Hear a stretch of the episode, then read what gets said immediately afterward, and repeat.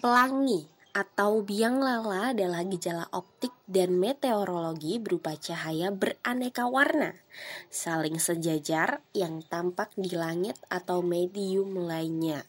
Pelangi merupakan suatu busur spektrum besar yang terjadi karena pembiasan cahaya matahari oleh butir-butir air.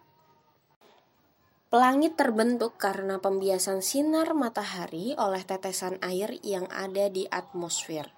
Di dalam tetesan air sudah terdapat warna yang berbeda memanjang dari satu sisi ke sisi tetesan air lainnya.